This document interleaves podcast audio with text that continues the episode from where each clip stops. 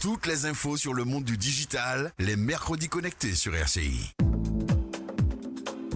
Nous sommes mercredi et le mercredi, vous le savez, nous avons bien sûr rendez-vous avec l'équipe des mercredis connectés, Kathleen Bélascopette, Manuel Mondésir, entouré bien sûr de leurs invités. Bonsoir à tous.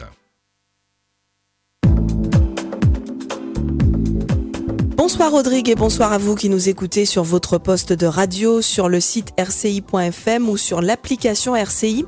Bienvenue dans les Mercredis Connectés, votre émission dédiée à l'actu du numérique, des tendances tech et de l'innovation que je co-présente avec Manuel Mondésir, directeur d'Awitech. Bonsoir Manuel. Bonsoir Kathleen. La seconde édition du numérique en commun s'ouvre demain à l'Institut martiniquais du sport. Pendant deux jours, jeudi et vendredi, les acteurs institutionnels vont échanger sur la place du numérique dans les services publics et les actions menées pour encourager l'inclusion numérique des usagers. Des questions qu'on aborde dès ce soir avec nos invités manuels. En effet, Kathleen, avec nous en studio, Jean-Richard Pellety, responsable de la relation client et de l'offre de services à la CAF Martinique. Hélène Bolmeyer, chargée de projet numérique à la mission locale du Centre Martinique, et Gilles Reynaud, directeur général de GIG Conseil. Les mercredis connectés, saison 2, épisode 10, c'est parti. Les mercredis connectés, Kathleen Bilascopette et Manuel Mondésir. Bonjour Jean-Richard Pellety. Bonjour. Vous êtes le responsable de la relation client et de l'offre de services de la Caisse d'allocation familiale, la CAF, en Martinique. Quand on parle CAF, oui, on pense tout de suite allocation, mais si on va plus dans le détail, quel est exactement le panel de services proposés par la CAF Martinique aujourd'hui? Bah, Il est plus de 25 prestations. Et légal et extra-légal, euh, ça représente 50 millions. Alors que les prestations légales, 750 millions sur le territoire de la Martinique. Donc c'est environ allez, 795 millions de prestations versées pour nos compatriotes et euh, allez, pratiquement 10% du PIB. Donc c'est colossal et notre travail au quotidien, c'est d'arriver à ce que chaque demandeur ait une réponse. Et donc, ma présence ici, c'est le numérique qui a, qui a un vrai levier.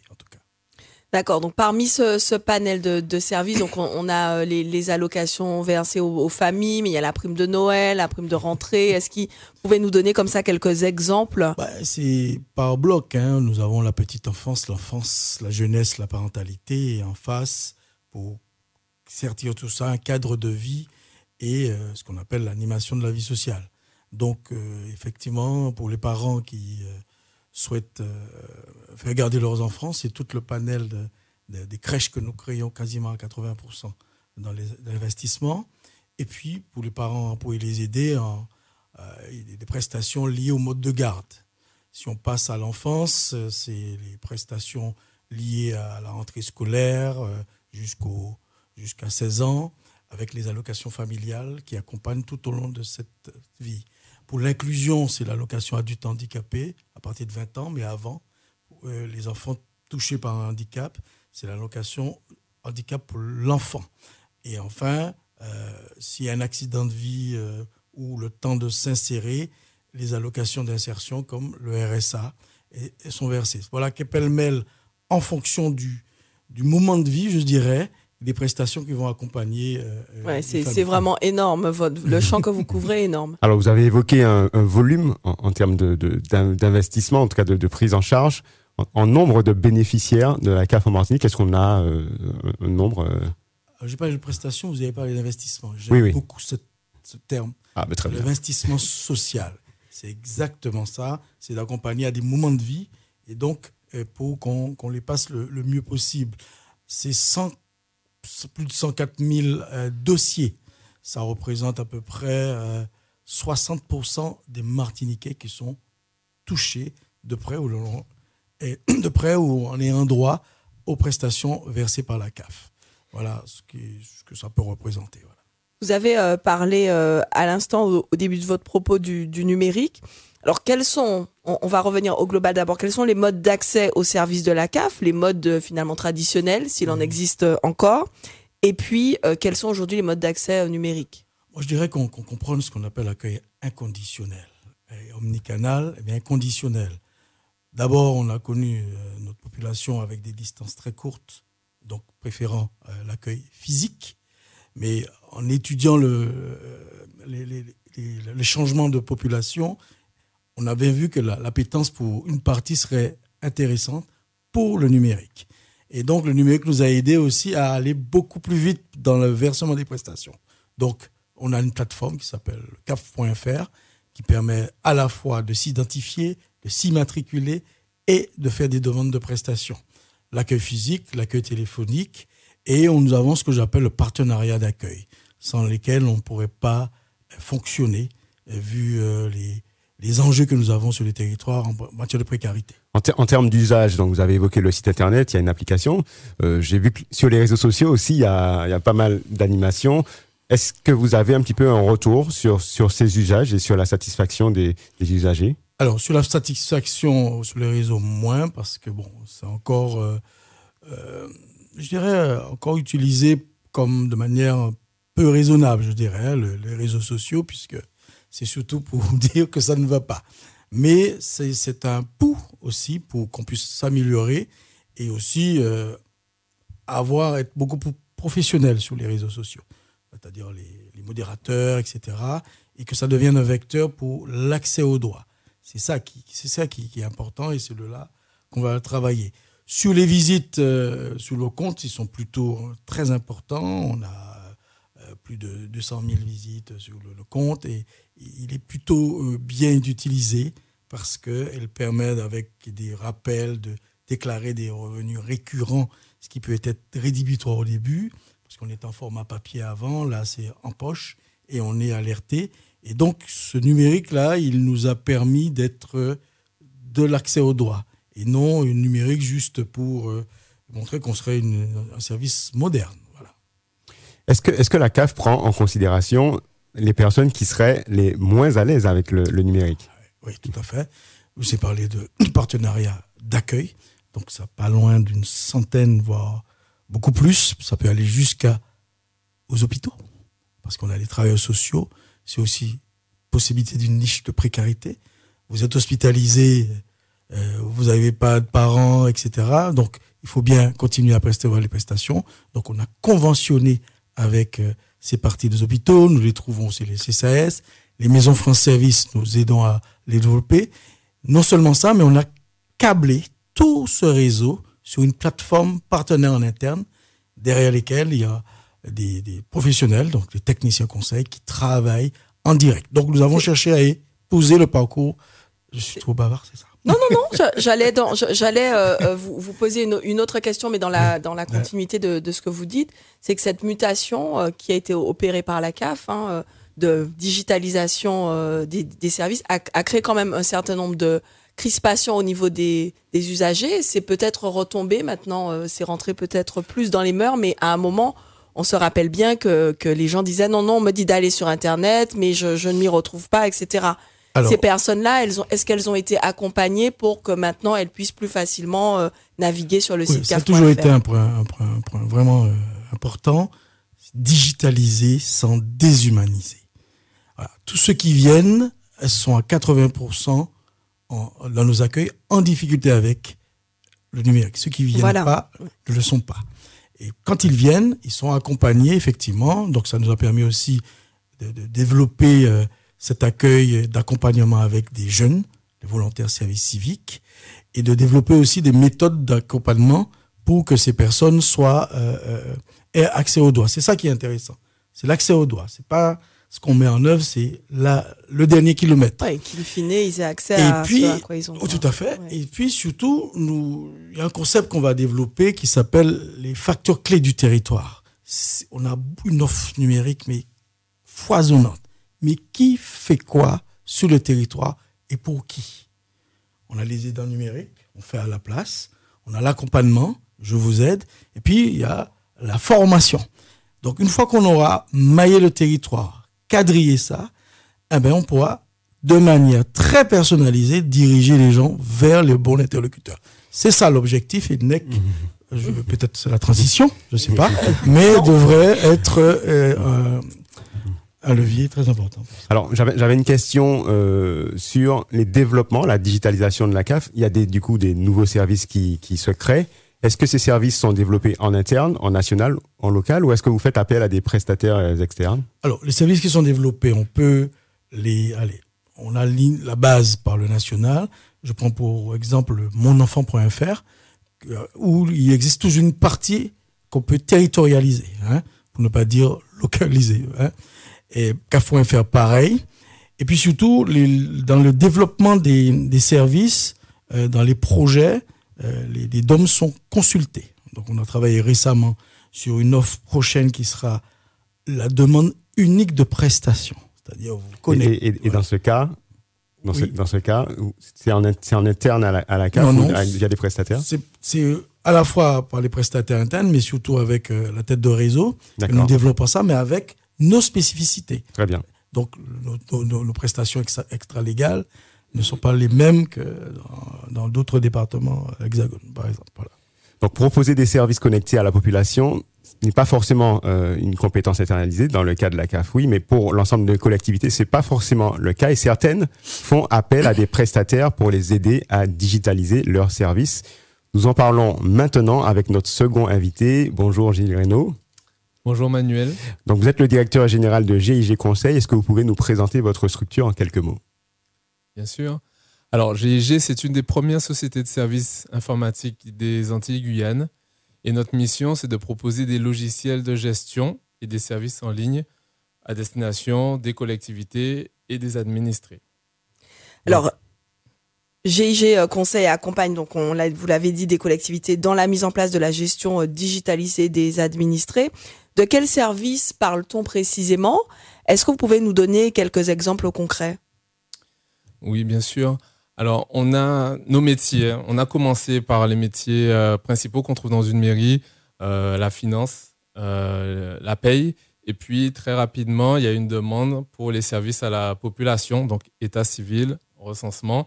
voilà, entre la collectivité, en particulier la mairie, et l'administré, il y a une relation qui est traditionnellement très forte et qui, au fur et à mesure des années, s'est dématérialisée. Alors, comme exemple, je peux vous donner euh, des exemples qu'on voit assez, euh, de façon assez courante chez les collectivités. Donc, euh, les portails famille qui permettent aux, parents de pouvoir gérer et payer tout bêtement la cantine de leurs enfants. Mais il y a aussi des services qui se voient moins, et qui pourtant sont à destination des, euh, administrés via le site monportail.fr. Donc, c'est un site mis à disposition par les services publics de l'État, mais il y a des interfaces que nous mettons en œuvre euh, et qui sont en lien direct avec nos logiciels au sein des collectivités et donc qui permettent de récupérer l'information et les demandes qui sont faites par les administrés et les intégrer au logiciel des collectivités. On avait fait une émission sur euh, les services publics euh, précédemment et on avait parlé de ce sujet de la restauration collective. Euh, Est-ce qu'aujourd'hui c'est possible d'avoir un impact numérique et digital sur, sur cette restauration collective? Est-ce qu'il y a des, des, possibilités pour les collectivités de euh, finalement d'externaliser ces, ces, ces services-là? Alors, le, le, concernant la restauration collective, il y a, il y a c'est intéressant à la fois pour la collectivité qui va pouvoir rationaliser son organisation, ses services. Mhm. On sera plus obligé de recevoir euh, des, euh, autant d'administrés au sein des services. Et pour l'administré, il, y, a deux intérêts. Déjà, je gagne du temps, puisque en tant que parent, souvent maman, je n'ai pas, euh, pas l'obligation de me déplacer en mairie tout simplement pour payer la cantine tous les mois. Ça, c'était vraiment un fardeau qui a duré pendant trop longtemps mais c'est aussi la possibilité d'avoir de la, de la flexibilité, de la modularité, pouvoir choisir les activités auxquelles je vais inscrire mon enfant. Je vais pouvoir consulter les factures, je vais pouvoir échanger avec euh, la collectivité par ce biais-là. Les collectivités, elles sont aussi souvent amenées à gérer un volume important de documents papier, euh, ce qui peut représenter des risques et puis euh, aussi des, des, des contraintes logistiques. Est-ce qu'il y a aujourd'hui des solutions de dématérialisation fiables à leur disposition? Alors, il y a pas mal de solutions. Les solutions, elles sont souvent par métier ou par service. Et en fait, euh, on a cette image de la collectivité avec euh, beaucoup de papier. C'est une réalité, mais il y a un long chemin qui a été parcouru.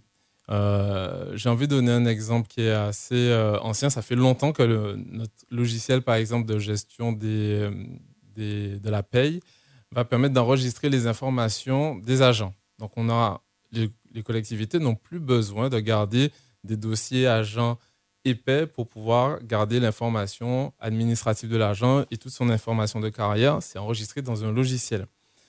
Euh, autre chose sur euh, le papier et qui est plus récent, depuis 2021, depuis le 1er janvier 2021, les collectivités sont obligées de pouvoir recevoir des factures sous forme électronique de la part des, euh, euh, des, entreprises à travers notamment le, le, portail Chorus Pro, que les professionnels qui travaillent avec les collectivités connaissent bien. Et eh ben, avec cette, euh, cette réforme, ça a permis de dématérialiser toute la chaîne comptable au sein des, des collectivités. Donc, non seulement la facture, elle est reçue en ligne, mais elle va entrer dans un circuit de traitement et de validation euh, avec toutes les personnes qui sont concernées au sein de la collectivité, donc le service comptable, mais aussi euh, la, direction qui est concernée et in fine l'élu qui peut signer de façon électronique avec un paraffeur électronique. Alors on voit qu'on parle de beaucoup d'évolution, de digitalisation des, des, services publics, des collectivités, à la fois en interne et aussi pour les administrés.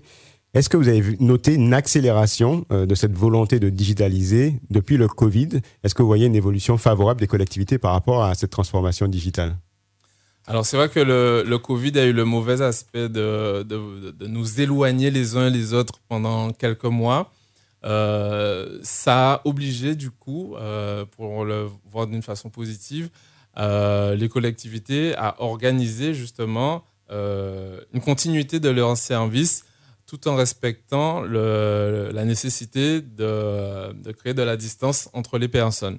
Et donc, effectivement, on a eu une forte demande à cette période-là pour les, des portails qui permettent, comme je l'ai dit euh, au début de, l'interview, aux parents de pouvoir gérer leur, compte famille, de, consulter les factures, de toutes les opérations d'inscription même, hein, de déposer des pièces d'inscription. On n'est plus obligé de se déplacer en, euh, en collectivité, on, peut le faire à travers ces portails mis à disposition des, administrés. L'actualité récente a, montré que les collectivités sont des cibles privilégiées pour les euh, cyberattaques. Votre euh, structure propose-t-elle des solutions justement aussi en, matière de, cybersécurité? Et selon vous, les collectivités locales sont-elles à jour de ces mesures nécessaires pour bah, protéger tout, toutes ces interfaces digitales qui, collectent maintenant un maximum de données euh, sur les usagers mmh. Alors la cybersécurité, c'est un domaine qui est très pointu et à prendre très au sérieux.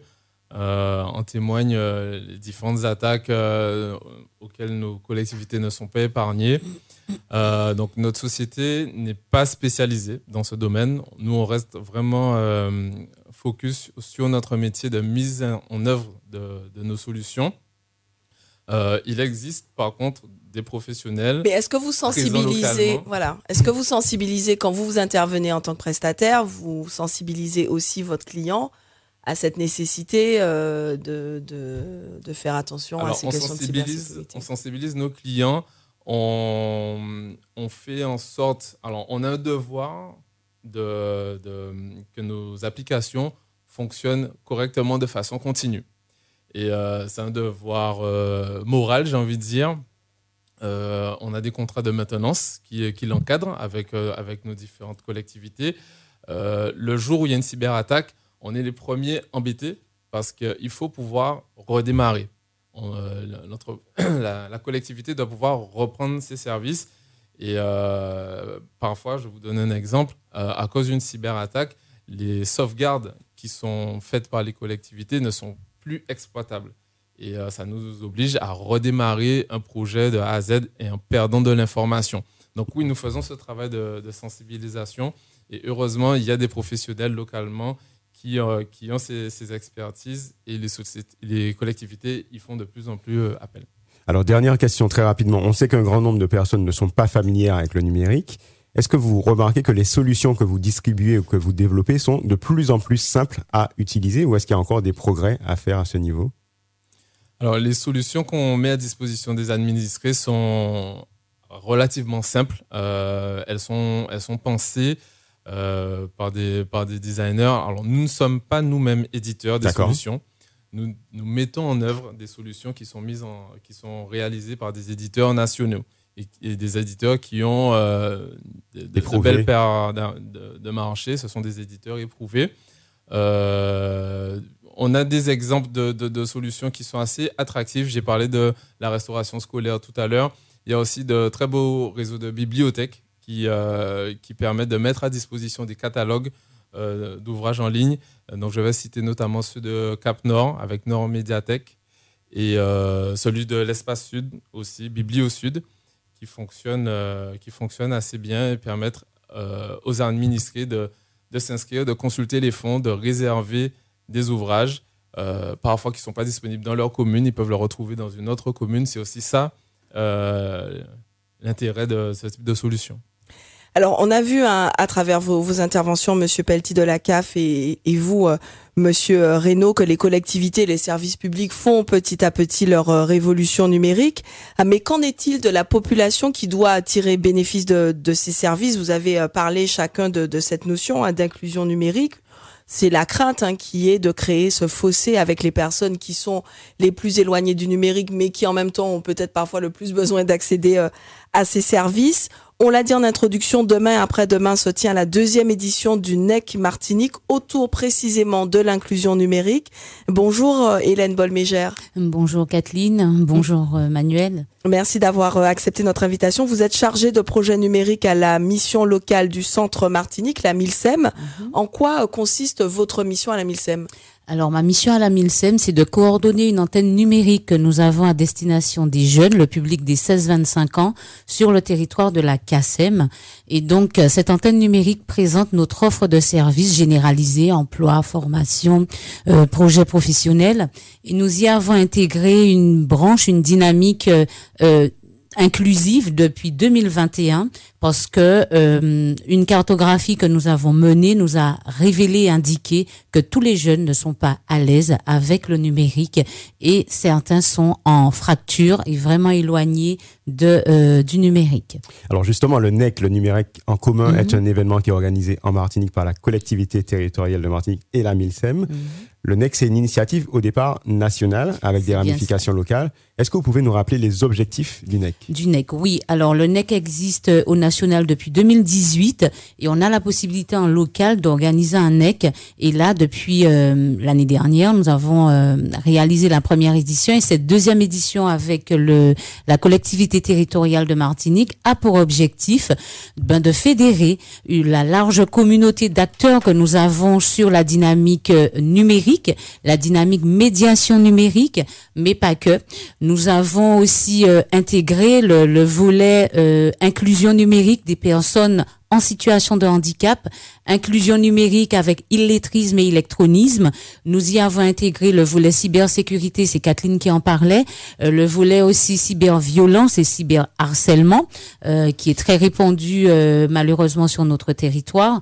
Nous y avons intégré euh, également une dynamique comparative, c'est-à-dire que on a cette, cette fracture-là en Martinique, mais on va comparer aussi avec la Guadeloupe, la Guyane, Mayotte, euh, aussi pour voir ben, quelles sont les, les, les, initiatives, quelles sont les solutions aussi qui sont portées. Et le thème central de notre numérique en commun, c'est l'étude qui a été menée par la CTM en de janvier à avril 2023. D'accord, donc on, on, dispose vraiment aujourd'hui d'un état des lieux finalement de cette euh, situation euh, de, de, du nombre de personnes éloignées de, du numérique et de mhm. l'impact que ça a sur, euh, sur leur quotidien finalement. Exactement, donc sur, je ne vais pas spoiler, mais sur cette, pour jeudi et vendredi bien sûr, les conclusions de cette étude menée par la CTM par la coopérative de la Mednum et Open Space seront déclinées par l'élu en charge de la commission euh, attractivité, développement économique, numérique et, euh, et tourisme.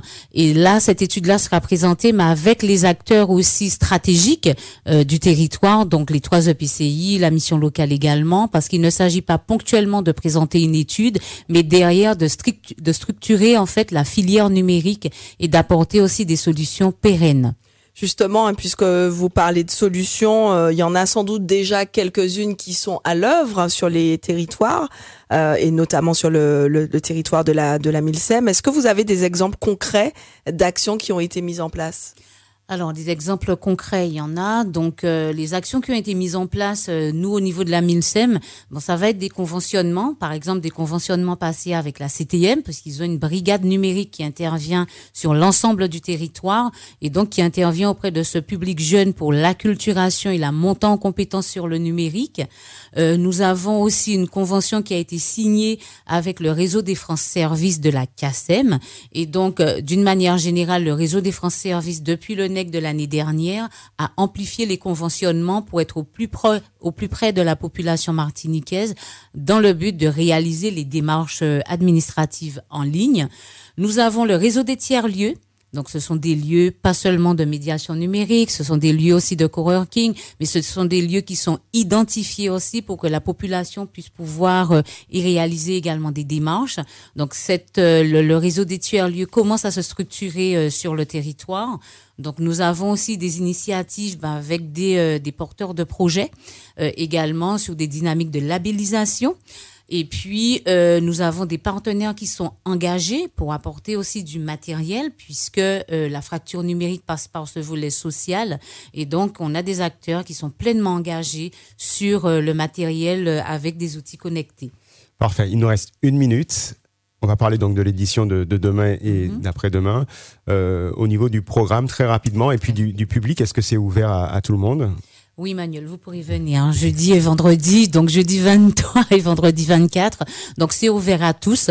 On attend le public, bien sûr, des professionnels pour qu'ils puissent pouvoir euh, échanger sur leurs pratiques, mais aussi avoir ces retours puisque le format, ce sont des masterclass, des regards croisés, des ateliers. Nous avons aussi le bus de l'espace sud et ainsi celui de la mission locale qui sillonnent, qui sont sur ce aller vert pour que les personnes aussi puissent pouvoir réaliser les démarches. Aussi le village du NEC avec le réseau des France Services, avec les opérateurs de compétences pour les financements de formation, les entreprises également pour apporter euh, aux salariés ben, des, des informations sur leur montant en compétences par rapport au numérique. Et bien sûr, nous fonctionnons avec les forces vives au niveau des associations, les CCAS aussi, premier vecteur social d'accompagnement également euh, du public. Merci. Rendez-vous euh, dès demain 8h à l'Institut Martiniquais du Sport au Lamentin. Les mercredis connectés, c'est fini pour ce soir. Merci beaucoup à vous, euh, chers invités. Jean-Richard Pelty, responsable de la relation client et de l'offre de service à la CAF Martinique. Hélène Bolmégère, chargée de projet numérique à la mission locale du Centre Martinique. Et Gilles Reynaud, directeur général de GIG Conseil. Merci à Marcel Liméa pour euh, la réalisation de cette émission. Le replay est à consulter sur le site rci.fm et à partager la largement, bien sûr. On se quitte ici. Manuel, bonsoir, et à mercredi prochain. Quant à vous, chers auditeurs, je vous laisse en compagnie de Rodrigue pour la suite de vos programmes. Merci à Kathleen Villascopette, à Manuel Mondésir ainsi qu'à leurs invités pour la présentation de ce magazine Les Mercredis Connectés. Rendez-vous la semaine prochaine. Dans un instant, après le flash local et régional présenté par Dominique Giraud, nous ouvrirons notre rubrique Infoservice. Bon début de soirée à l'écoute d'RC.